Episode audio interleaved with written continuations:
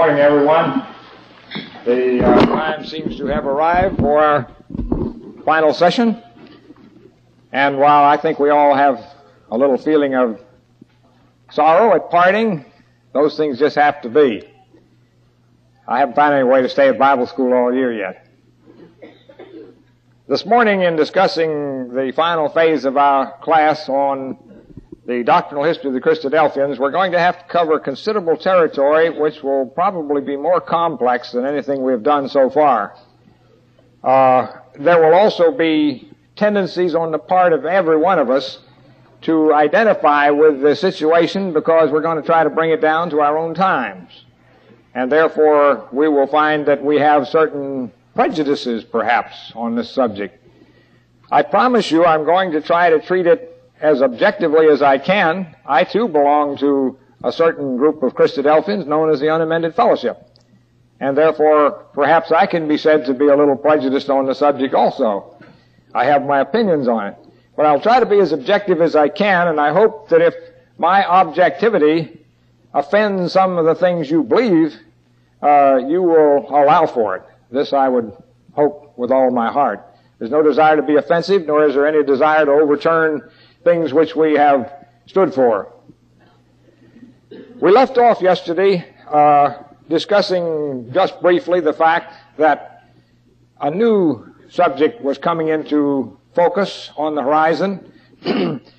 uh, we read John 12:48, which we pointed out was interpreted in two different ways by certain groups in the Brotherhood.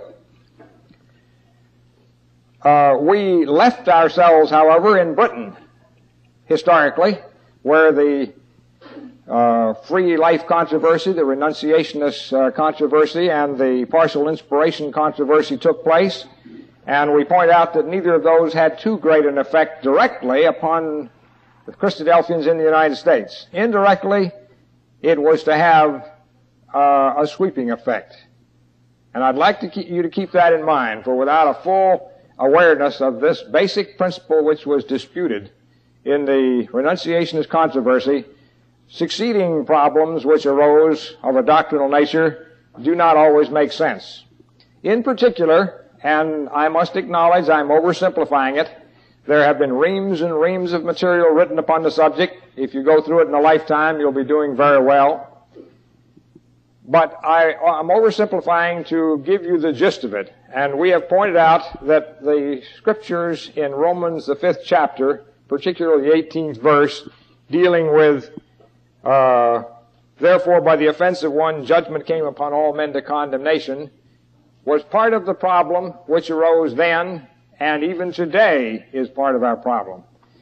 The, the corollary to that statement is in the third verse of the eighth chapter of Romans. For what the law could not do, in that it was weak through the flesh, God sending His own Son in the likeness of sinful flesh and for sin condemned sin in the flesh. It would be untrue for me to say the entire doctrinal difficulties arose over those two verses. But if you want a nutshell picture of where the controversy impinges greatest, I think this is a very fair statement. The uh, responsibility controversy on the surface, however, does not appear to be involved with either of those two verses. Ultimately, you will see that it is very, very, uh, very much involved with those two verses. Coming back across the Atlantic to the United States, we would point out that after Dr. Thomas had passed from the scene of his labors, a number of brethren uh, became in evidence who uh, took some leadership in the affairs of the brotherhood in this country. There was one brotherhood. There was no division of any kind over here. The partial inspiration division did not cause one. There have always been in ecclesias problems which had to be dealt with according to the principles of fellowship uh, taught in the Scripture. And there was then and there is today these same problems. But any general dissociation seems to have been fairly absent at this point. Brethren on this side of the Atlantic read with great interest the controversial material which was uh, emanating from Britain. It, uh, in short, was a was an educational period for the Brotherhood over here. I would also point out that a brother came on the scene over here who was later to exert a very powerful influence on the Christadelphians in the latter part of the 19th century and the early part of the 20th. This man was Brother Thomas Williams. Brother Williams was born in Wales. He uh, immigrated with his wife and children to this country at a moderate age of life, and they settled here and put their shoulders to the wheel and became a very strong influence in the truth. About 1885, Brother Williams founded the Christadelphian Advocate, which is with us to this day, and hopefully is dedicated to the same principles which he upheld. The work which he did was largely of a of a of a, of a work for the promulgation of the truth. He would give public lectures. He was tireless in his effort to go around and lecture to the brotherhood. In the course of doing this, he oftentimes got involved in some of the local problems and tried to the best of his ability to lend his aid and his good reasoning ability to the solution of certain problems which would arise from time to time. Just as the Corinthian believers leaned on the apostle Paul, though with much better cause because the apostle Paul was inspired, so many of the American ecclesias would tend to lean on a brother of the stature of Brother Thomas Williams and to counsel with him in problems which arose. It's interesting to note, and in his writings he makes this statement, that he very early in his life had very decided opinions upon this matter of what we have just uh, signified as the enlightened rejector question. It was no big problem at that time. It was more of a philosophical discussion. And quite frankly, that's about where you would expect that it ought to be. Because what happens to a person who hears the truth, listens to it, is called upon to accept it and decides not to accept it is of very little concern to someone who has accepted the truth. What the Lord chooses to do with that individual is, strictly speaking, the Lord's business. It is not ours. Uh, if the scriptures of truth are very crystal clear upon the subject, then we certainly should uh, accept what the scripture teaches. But the scripture is not always as clear as many people think it is upon what the Lord intends to do with a person who rejects his offer of salvation. It is clear that it's wrong and that God is displeased with it. I think the third chapter of John is uh, an unmistakable evidence of this fact. We, shall, we will not go into the doctrinal details of it, but we would state that uh, right here. But whether it is a serious enough offense that this individual should be brought forth out of his grave who has never been uh, baptized into the name of Christ and brought before some sort of a tribunal, whether at the judgment seat of Christ or at the end of the thousand year reign of Christ, different opinions existed on that point, uh, is a question. And the evidence in the scripture has been very much strained to make it appear to be an absolutely positive doctrinal point. I think the evidence that the I think the evidence that the scripture is not too clear on this is the fact that many brethren have tried to bring in vital doctrines in an effort to prove one way or the other and positively what's going to happen to this person who rejects the gospel. We'll come to that in a moment. For the historical aspect of the thing, Brother Williams, uh, when the Advocate was founded, from time to time would insert articles in the Advocate, uh, more of a matter of interest than any doctrinal position he was trying to maintain. And this was uh, received with varying degrees of enthusiasm by the brotherhood at large, undivided, as it was at that time, depending on what your own personal convictions on the subject were. In Brother Williams' case, he was convinced uh, that there was no scriptural evidence to indicate that the enlightened rejecter would come before the judgment seat of Christ, and he said so. Not to the point of being obnoxious or to the point of making it a, a, a bone of controversy, but he stated it, and uh, this was his conviction.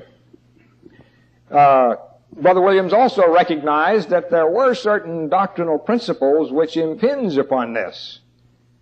And he recognized, for example, that as we have noticed in this, and this is where you will find the chapters in Romans that we've just mentioned come into the picture, Brother Williams, of course, was very firmly convinced that uh, judgment came upon all men to condemnation because of one man's sin.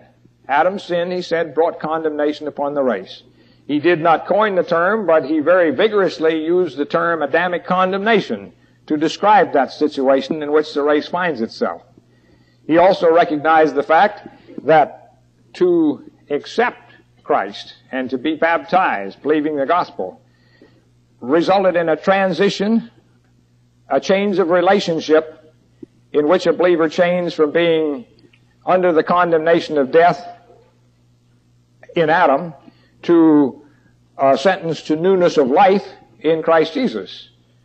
And that while there was no physical change in his nature and he would die just the same as anyone who hadn't been baptized, he had the assurance, the absolute assurance, and the scripture is not the least bit vague on this point.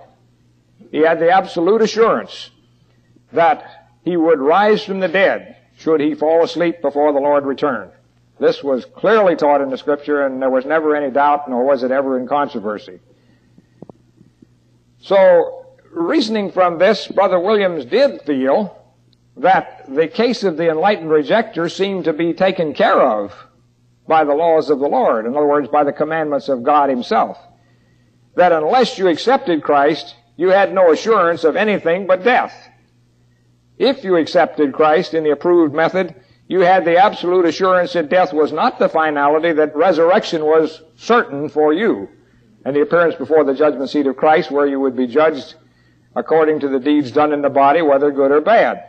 And your reward from that point on would be determined by your deeds, uh, your probationary life in the truth, which you lived after coming into Christ. These were principles that he taught and very forcefully, and they were warmly received. They were in almost perfect harmony with the teachings of Brother Roberts on the other side of the Atlantic. The only difference being that Brother Roberts, uh, following the lead of Dr. Thomas, took the position that he thought the enlightened rejecter would be raised. He, he too was not adamant upon this point, although he was pretty forceful about it. Uh, he did not believe the question should be made a test of fellowship, that brethren should withdraw from one another over it. Never did for the remainder of his lifetime. And as long as he lived, it was not made a bone of contention in that sense of the words. But it did come to be made a bone of contention in a way over which he had no control. And this was a very unfortunate episode.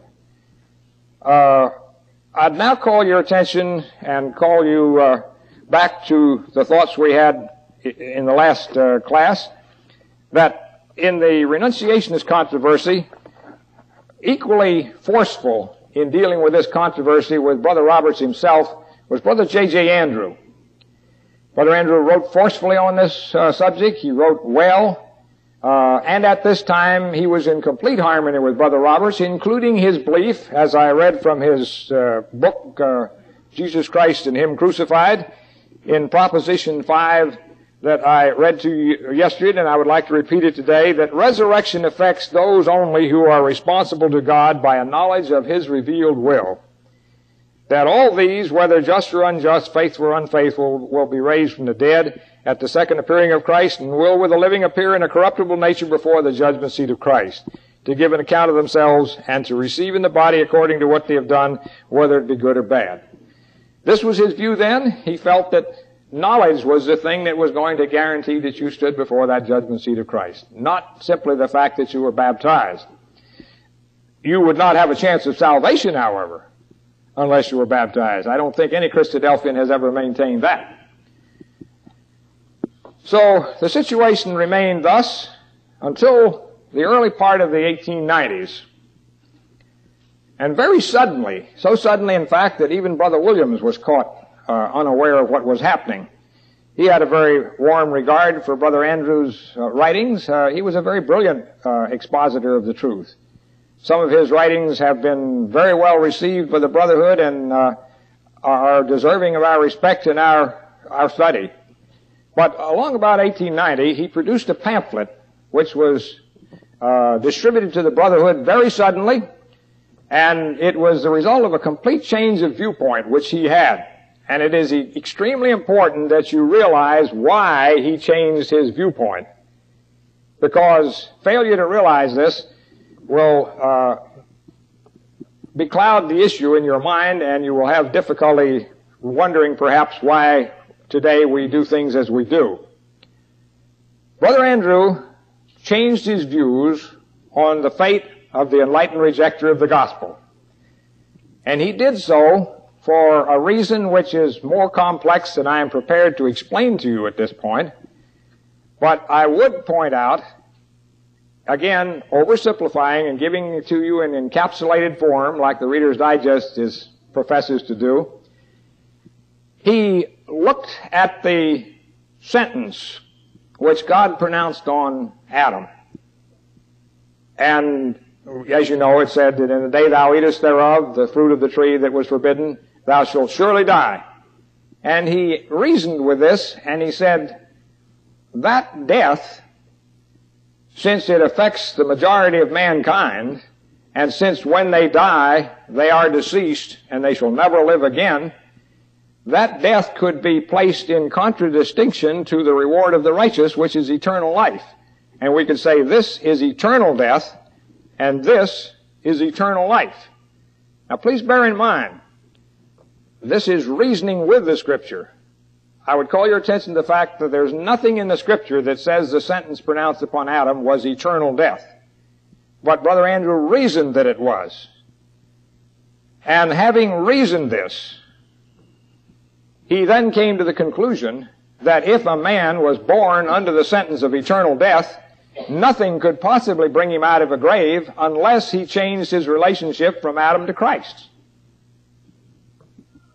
And he asserted this, and I would like to read it to you in his own words and the way in which this was expressed. The little booklet I'm going to read to you from now is familiar to you all. It's still available in print. It's called The Blood of the Covenant by J.J. Andrew. And I would like to direct your attention to page 38. Uh, the whole book could be read to illustrate the point I'm making, but this one illustrates it probably and brings it into focus about as clearly as any portion of the book. I quote, Are not the sins of the unfaithful in Christ as effective to lock the gates of the grave as the sins of unjustified Gentiles? A word of definition. Unfaithful in Christ means a believer who has accepted Christ but who has not lived the truth. Unjustified Gentile means one who has not accepted Christ. And he raises this question, not so much because the question has ever been in dispute, but to illustrate another point. His answer is no. These two classes are in an entirely different position.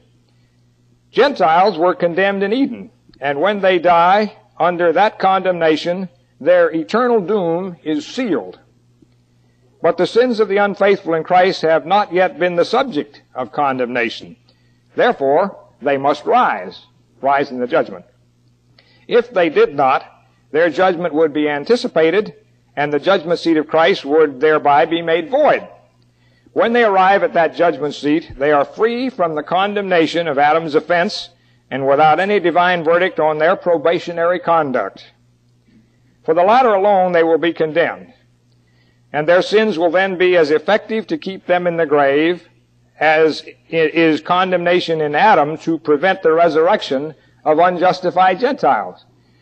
Now, notice the force that he puts on this principle of eternal death and the, and the, the, the rule of condemnation, which was the sentence of condemnation, which was passed in Eden.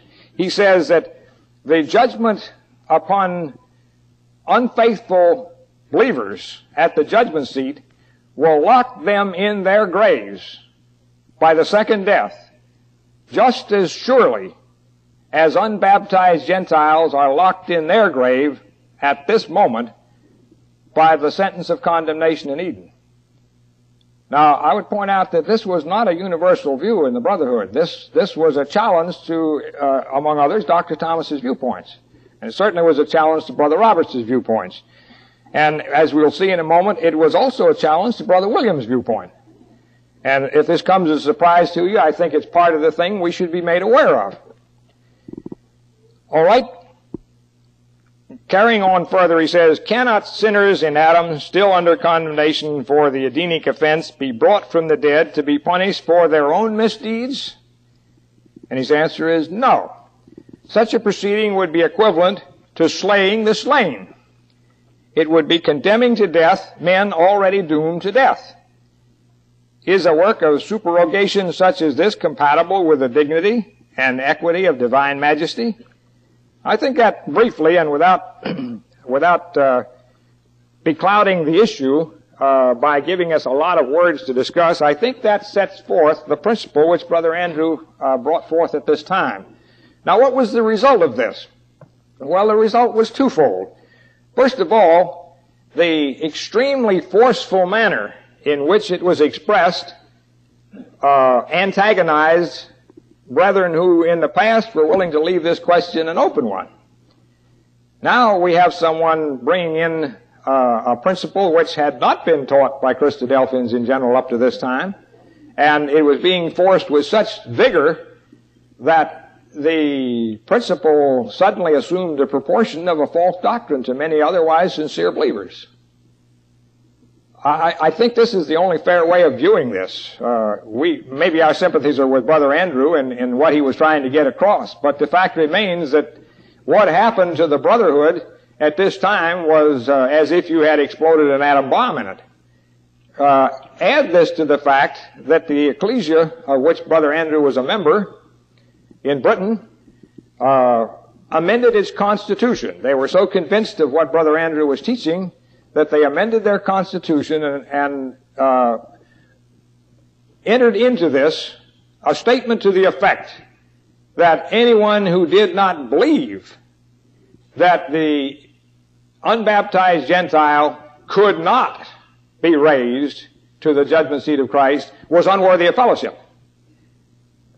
Well, of course, uh, this was outright division.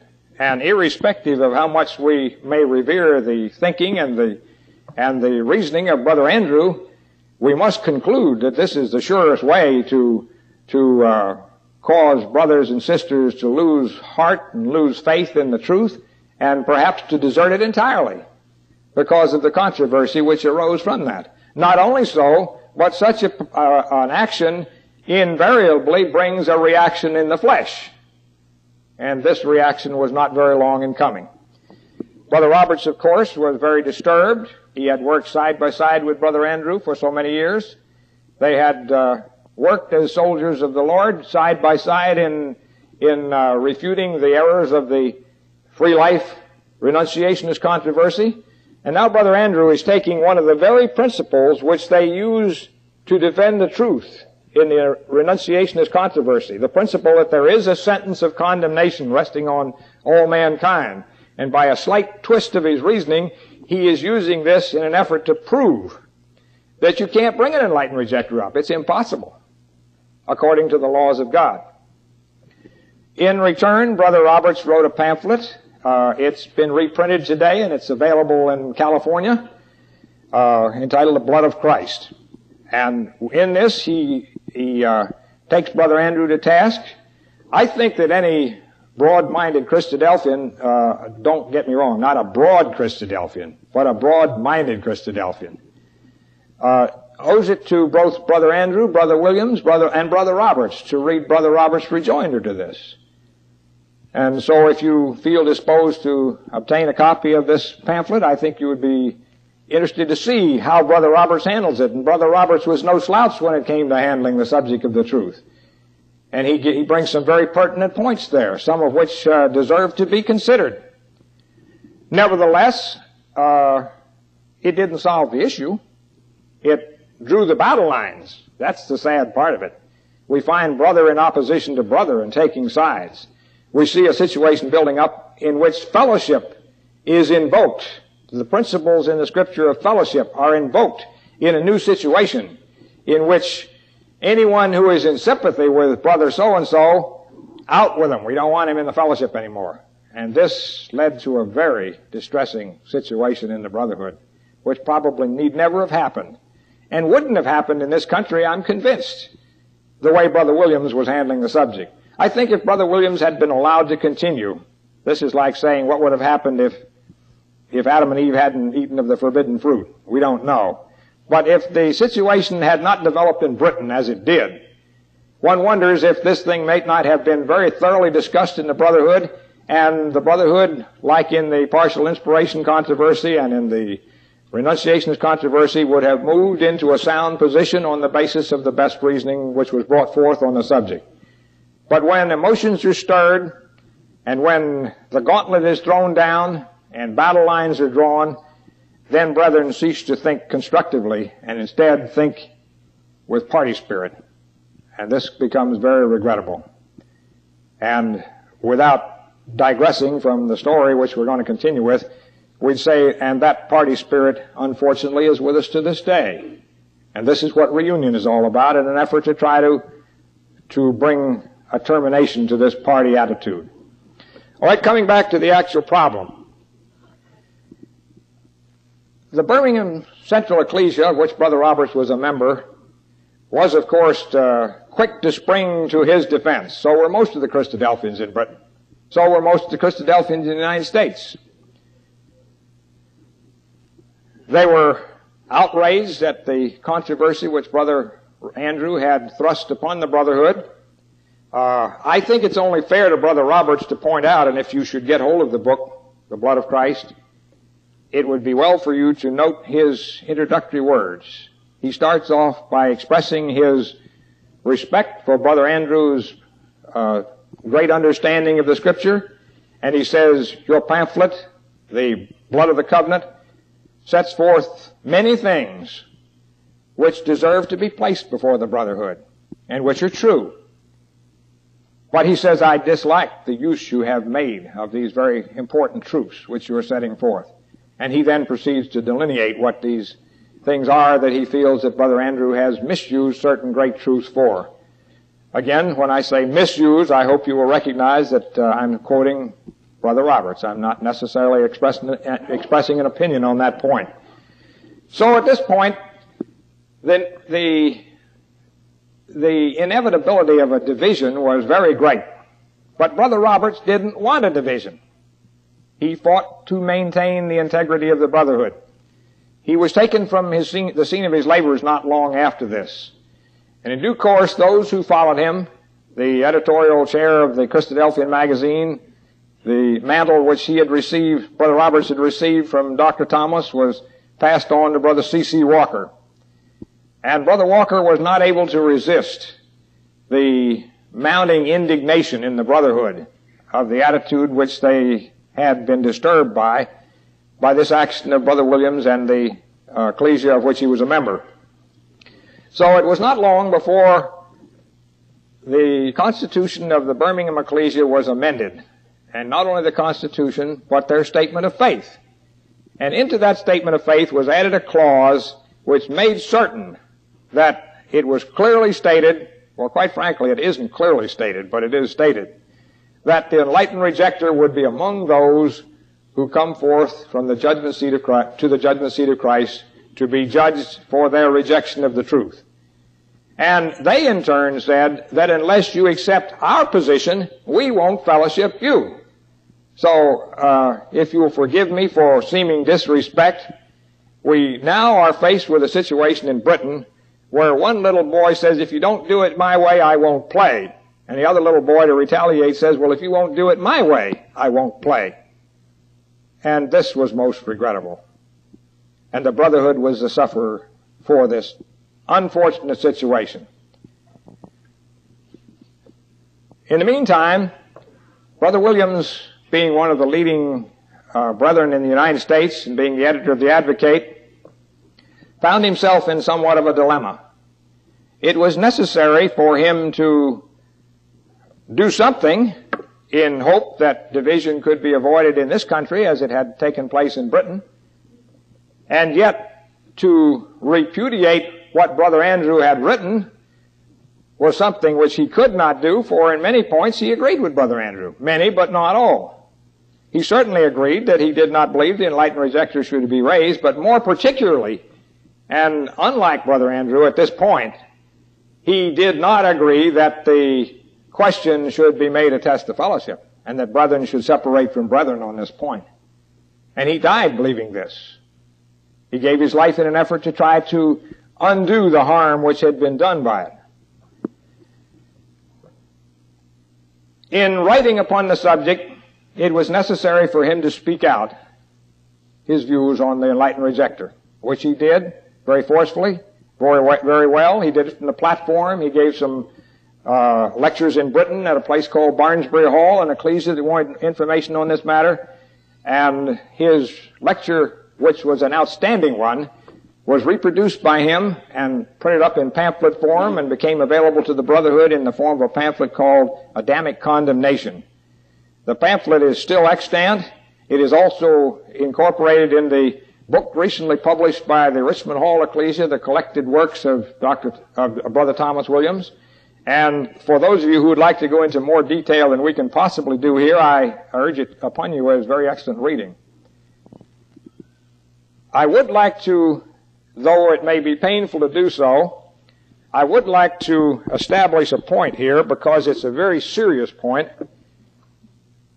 Quite frankly, if we follow the path which Brother Andrew took, not necessarily the views that he took, but the pathway which those views led to, we will find ourselves in the position very much as he was of refusing to fellowship anybody that doesn't believe exactly as we do.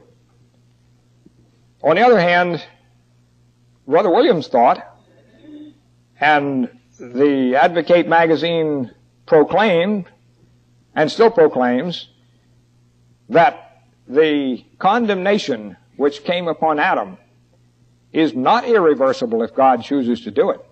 Brother Williams' contention was there is no law that locks a man in the grave irreversibly that, that God can't reverse. But that simply the scripture does not seem to teach that God intends to reverse that law for a person called the enlightened rejecter.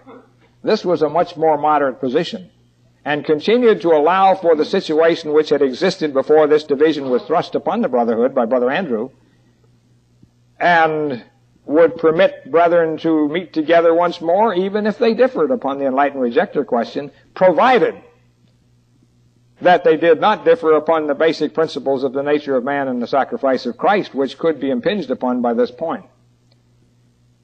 I'd like to read a section, uh, and this involves another book which was published rather recently, the life and works of Thomas Williams, which the current Advocate Committee has thought wise to bring before you, before the uh, Brotherhood. And it, it illustrates the point of what the divergence was. So severe was Brother Andrew's position, and many are not aware of this, that he withdrew from Thomas Williams for being too lenient. So this is the tragedy of the whole thing. The central what is now called the Central Fellowship, but which was then called the Amended Fellowship, uh, aligned with the Birmingham Ecclesia and amended their statement of faith to exclude from fellowship anyone who did not believe the enlightened rejecter would be raised. By contrast, those who could not accept so stringent a position found themselves, in this country at least, aligned with Brother Thomas Williams, who took the position that we are not going to make this thing a test of fellowship. We are going to leave it like it was before all this happened. And for this, he bore the full brunt of the fury of the Birmingham Ecclesia who said, unless you believe as we do, you're with Brother Andrew. When in actual fact, Brother Andrew said, unless you become as extreme as we are and agree to disfellowship everyone who does, who does believe the enlightened rejecter would be raised, then we can't have anything to do with you. So this is known as being caught between the devil and the deep blue sea. You're wrong if you do, and you're wrong if you don't. But this is the position that our unamended fellowship has taken from that day to this. We decline to take a position of fellowship upon the fate of the enlightened rejecter. We do take a position of fellowship upon the doctrines which have been impinged upon by that subject. Now, to show you the difference which existed between Brother Andrew and Brother Williams, and I don't do this with any joy, but I think it's part of the knowledge of the, of the situation that we need to know. On page 157 of the Life and Works of Thomas Williams, you'll find, uh, well, it starts before that. It starts on page 152, and there's several pages here of an interchange between Brother Williams and Brother Andrews on their differences. One portion of it I would like to read because I think it illustrates the part. It's a series of questions. The questions are raised by Brother Andrew and answered by Brother Williams. Here's the question Brother Andrew raises. When in London, you, Brother Williams, partially recognized this truth, but you also taught that God may or will raise some Gentiles for punishment or for testimony. In support thereof, you referred to the historic cases narrated in the Old and New Testament. But you overlooked the fact that these do not contain a single instance of a restoration to life for punishment. It is also necessary to notice that the word resurrection is never applied to them. In the case of the widow's son, it is simply said the soul of the child came into him again and revived. Of the Shunammite's son, the man who touched the bones of Elisha, the daughter of Jairus, the son of the widow of Nain, and Lazarus, whom Jesus raised, similar statements are made, but none of them contain the word resurrection. Brother Williams' answer to this was, if you mean by this truth that the resurrection, which is a subject matter of the gospel, is through Jesus only, and that only those in covenant relationship are the subjects thereof, I not only recognized this when I was in London, but long before you did, and when you were opposed to it. Indeed, I recognized it at my immersion in 1864, as I told Brother Roberts. And as I told Brother Roberts, learned it through reading 12 lectures. When I first heard that you were discussing the question in London, I concluded from my knowledge of your position previously that you were contending for your own, your old position. And it was under this impression that I commenced reading the blood of the covenant, by which, to my surprise, I learned of your change. What I never saw, and I still fail to see, how the resurrection through Jesus could make it impossible for God to raise some to life incidentally when His purpose required it. Therefore, it was not until the innovation of making the rejecter resurrection a first principle by raising it to a test of fellowship that I was forced into the defensive. Uh, the remainder of it uh, deals somewhat also with the questions that he raised in his previous, in Brother Andrew's question. No, I did not overlook the fact that the historic cases of the resurrection were not for punishment. For I answered you and others upon this very aspect of the question. Have you forgotten, have you forgotten raising this objection in your house during our interview when you asked, when I asked you, will you admit that God has the right and power to raise anyone in the future as in the past for any purpose, barring for punishment? To this you quickly answered affirmatively. And when you were interrupted by one present, you withdrew the answer. To play upon the words, not for punishment, is to beg the question. This is a, this is a fallacy of logic. For the principle upon which you base your claim for the impossibility of raising any in the future as in the past is that resurrection can only take place in the everlasting covenant. Now, do you mean to say that all those cases you cite were in this covenant? I do not think you would so presume. Therefore, this resurrection to life was not dependent upon the principle upon which the resurrection through Jesus was based.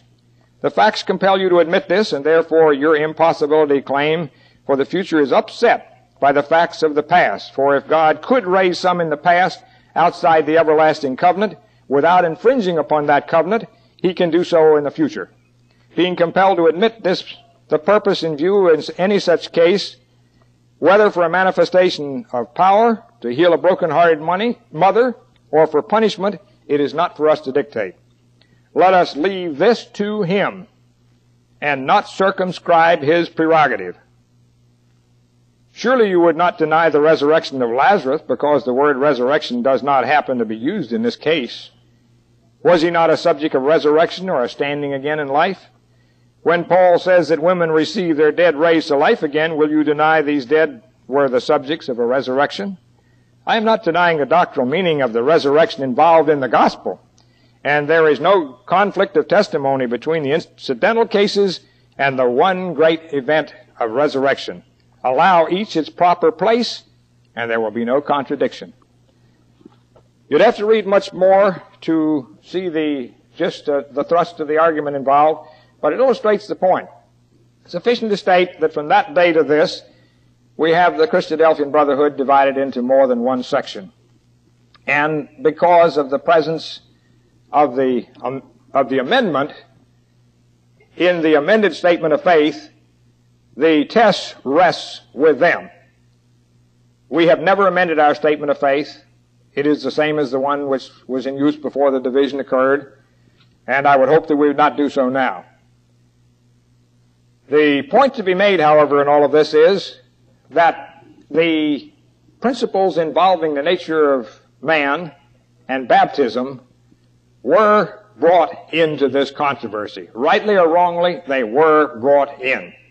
And when certain brethren in the amended fellowship, believe me, this is not all of the amended fellowship, when certain brethren in the amended fellowship realized that Brother Andrew hung his impossibility of the resurrection of the enlightened rejecter upon the Edenic sentence, a new doctrine began to be taught in which there was no Edenic sentence. That simply man was made mortal because of sin and that baptism has nothing whatever to do with the sentence in Eden. In fact, there is no sentence outside of Eden, according to this theory. Now, this is a serious departure from the principles established in the renunciationist controversy. That's why I say the renunciationist controversy should be understood even though it's dark history, because it leads to a principle which was established clearly and reiterated. Dr. Thomas had already established it, but it was reiterated and reaffirmed by the brotherhood of that time. And so today it is still a principle with us that is reaffirmed from time to time.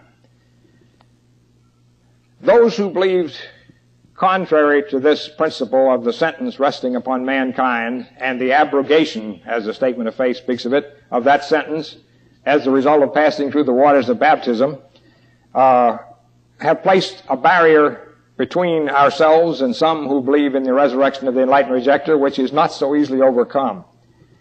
And some of you may have wondered why reunion committees can go to Chicago and meet time after time and come away without an answer. And this is the reason for it. We have other problems. I would also say, however, that the writings of Brother Andrew, though they're very clear on this point, have led to an error amongst a few of the people of our group. Because we like to think of ourselves as a homogenous, well-knit unit, we oftentimes tend to overlook this. But there is a definite tendency from time to time for people to overlook the fact that while it is true we are baptized so that we may abrogate the law of sin and death which brought mortality in Eden, that's not the only reason we're baptized either. Some of the amended brethren, to get around our position, said the only reason we're baptized is for the remission of our personal sins. An equal error on our side has been to say, on the case of a few, that the only reason we're baptized is to deliver us from the sentence of condemnation in Eden. That personal sins don't enter into it. The scripture doesn't teach this. Neither did Brother Roberts. Neither did Brother Williams. Neither did Brother Andrew. And I think this needs to be viewed very, very carefully and very squarely. The issue is never going to be settled probably in the minds of everyone, but we need to home in on certain basic principles. And our statement of faith is designed to do this. This is one reason why I would, I would hate to see any changes made in our statement, imperfect though it may be as a docu- document. The fact remains that it does delineate and clearly state that the principles involving the nature of man and the principles involving the setting aside of the sentence of condemnation which God imposed upon Adam and Eve and which by descent have passed upon all of us. And so for that reason, if we cling closely to that, I think we're on very safe territory. And if we do not uh, allow ourselves to be so narrowed by our uh, belief on this subject that we fail to recognize that there are also brethren who believe the enlightened rejecter would be raised, some of whom are in our own fellowship, but who also are perfectly sound upon these principles involving the sentence of condemnation and baptism for it. In as simple language as I can, I've tried to bring this point to you, and I'd like to leave it at that. We could discuss it all day and for next week. But if you would like to study it further, as I say, I've, as we've gone along, I've listed some of these booklets where these things are available. We are very fortunate at the moment that much of the information is available through the uh, selected works of Thomas Williams, the book that the Richmond Hall Ecclesia has republished, has published, and of course the life and work of Thomas Williams. You'll find it quite interesting if you'd like to pursue this line of history a little further and to see the doctrinal reasons for it. The time is drawing short. There's one more thing I need to show you. And I won't say then you will be postgraduate students on the question of the doctrinal history of the United States, but at least you'll have a little better picture of it. After there was a separation in the body of Christadelphians, and I say it with great sorrow, both sides, not simultaneously, but at some time during the last 75 years have found a question arising in their midst on the very same questions which were the bone of, the bone of contention in this renunciationist controversy. But there's a new twist to it. Some of you may have heard the name thrown around, and I dislike epithets like this. They call it the clean flesh theory. Both fellowships have been troubled by this. A division occurred in the Central Fellowship in the 1920s called the Berean controversy. The Berean brethren were trying to reaffirm the principles which were taught by Brother Roberts and Dr. Thomas on the nature of man and baptism, very much as we would uphold them. And there were those who followed the writings of a brother by the name of A.D. Strickler, who wrote a pamphlet called Out of Darkness into Light. It's out of print, and I don't see any reason to resurrect it, in which some principles were set aside uh, in order to, first of all, to justify their position on the enlightened rejecter question, and secondly, to uh, eliminate certain features of the atonement, which we feel are very vital. Strange to state, almost identically the same views were enunciated in our own fellowship a few years later by a brother who was very greatly respected in our fellowship.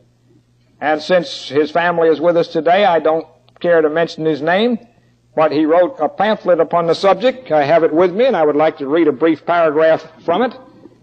It's entitled Sin, a Treatise. To those of you who are familiar with the brother, right away you know who he is.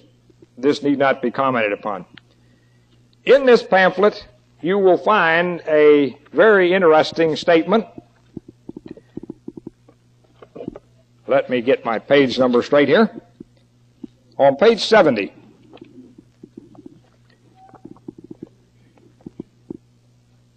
the dissertation revolves around an interpretation of that same Romans 8.3 which was the bone of contention in the renunciationist controversy. And if you read Edward Turney's works, and most of you don't have access to it, and I'm surely not going to reprint that one either, but if you read his works, you'll find that his explanation of this is almost exactly the same as the brother we're going to read right now. And also, so was Brother Strickler's views, very similar to this. Listen to this and see if you can follow his reasoning here.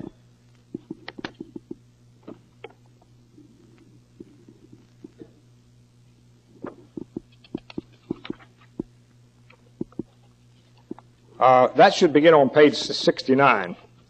The word likeness. Let's see where that word comes from. In Romans 8, 3, you will see that for what the law could not do, in that it was weak through the flesh, God sending his own Son in the likeness of sinful flesh, and for sin condemned sin in the flesh. The question is, what does that word likeness mean? Does it mean he came in sinful flesh, or that he came in flesh that was just similar to it? But it wasn't sinful flesh. That's the crux of the matter right there, and it has been in most of these controversies. Here's the wording. I quote, We cannot leave this subject without giving some attention to the word likeness as here used. It is from the Greek word homo, homoioma and occurs six times in the New Testament. It is rendered likeness three times, made like unto, shape, similitude each once. From the use made of it by the sacred writers, we shall be able to determine its meaning. The apostle Paul used it five out of the six times it occurs in the New Testament. In Romans 1.23, we read, an image made like to corruptible man. Uh, in chapter 5.14, we have those who sinned not after the similitude of Adam's transgression, which means the likeness of Adam's transgression. In chapter 6, 4, we are told of having been planted together in the likeness of his death in baptism. Then comes the passage under consideration. In Philippians 2 7, Christ Jesus, while appearing in the form of a servant, was made in the likeness of men. In Revelations 9 7, it is said, The shapes of the locusts seen by John were like unto horses prepared for battle. And he cites several other uses of the word, which we will skip over since time is short. He says, retaining this idea when we come to the word in Romans 8 3, we may appropriately say that God sent his Son in the resemblance of flesh of sin.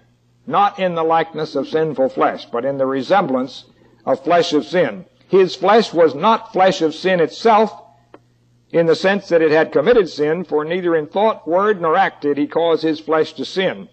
For neither in thought, word, nor act, uh, therefore, though sin in the likeness or resemblance of flesh of sin, his flesh was not flesh of sin itself for the reason that it did no sin. This is manifest when we consider the fact also set forth with great clearness in the scripture that when Jesus bore sins in his own body upon the tree, it was not his sins that he bore, but those of others. Our sins. It is here that he, the sinless one, made the great sacrifice for the sins of the sinners. He received stripes and wounds such as were the desert of sinners. Uh, this illustrates the point of departure. And as I pointed out earlier in this little discussion we've been having, when you come up against a situation where there is some doubt about a theory being correct, watch for at least two suspicious things. When someone assigns a meaning to a word in the text and then bases their, their whole conclusions on that premise, you want to watch out. This is just such an example. And it's been repeatedly done. The other angle is when someone comes up with a real good theory to them and then proceeds to lift text out of the scripture to prove the theory. Watch out. You're apt to have a problem. But if you can get the scripture to interpret itself, you're on very safe grounds. This is the principle of reasoning correctly with the scriptures. Well, our discussions have brought us to the point that we now see that even though the, the brotherhood was divided on the responsibility question, and that the responsibility question had some complications beside the simple question of whether a man who has heard the truth and rejected it will be raised and judged. And having seen that both sides of that responsibility division also had problems with this so-called clean flesh theory, and that's where it gets its word. He did not have sinful flesh, but he was made in the resemblance of the flesh in which sin was manifest. That's the difference, and thus was called clean flesh. This leads to some very serious differences on the question of the atonement, including the fact that it is denied that Jesus Christ needed to offer for his own redemption as well as his brethren, which is strictly contrary to Scripture, and thus was rejected by our fellowship and by many in the Central Fellowship. We go forward into the years ahead, should the Lord's coming be delayed that long, uh, wondering sometimes what new problem will strike the brotherhood. Already there are evidences of things that may be in the offing. We trust that if we do so, if we do have such problems that will confront us, that we will at least be as careful in dealing with these problems, not on an emotional plane, not agreeing to disagree just because we don't want to discuss the matter and get into arguments, but to really carefully and scripturally rightly divide the word of truth and endeavor to find God's answer for the problems which may yet confront us. We have, however, a very serious obligation in all of this, even as the brethren who preceded us had a very serious obligation. And that obligation is that are our children and our grandchildren to be permitted to have the truth as it was delivered to us. Not watered down, not adulterated, not changed, but the truth as it was discovered in the 19th century after having been lost for so long. Whether it is to be this way or not depends on many of us who are sitting here today as to whether we strive to rightly divide the word of truth. Nobody asked you to get up and battle for these things, to be a leader and tell everybody how to do it. That was one of the worst problems we had. The real solution to the problem is that if every believer, no matter how humble your station in life or whether you think you are a good student of the Bible or not, to use the principles of the Scripture and decide for yourself after weighing the evidence, like the Bereans of old. Search the Scripture to see if these things be so. If they are not so, reject them, even if it's your own father or mother who puts them forth. Jesus said, if anyone, uh, if anyone values his father or mother more than me, he is not worthy of me. And I think that's a pretty hard test for anyone to have to go through, but it, it could conceivably be that way. And if you're prepared to dedicate yourself to the teachings of the truth rather than to the personalities of life, then hopefully that question which Jesus answered, shall I find faith in the earth when I come? May yet be answered in the affirmative. I appreciate your attention. It has been a rather abstract subject. Uh, you've been very nice about it, very helpful in your comments to me. And Lord willing, I hope we will be privileged to discuss other subjects sometime in the near future. Thank you.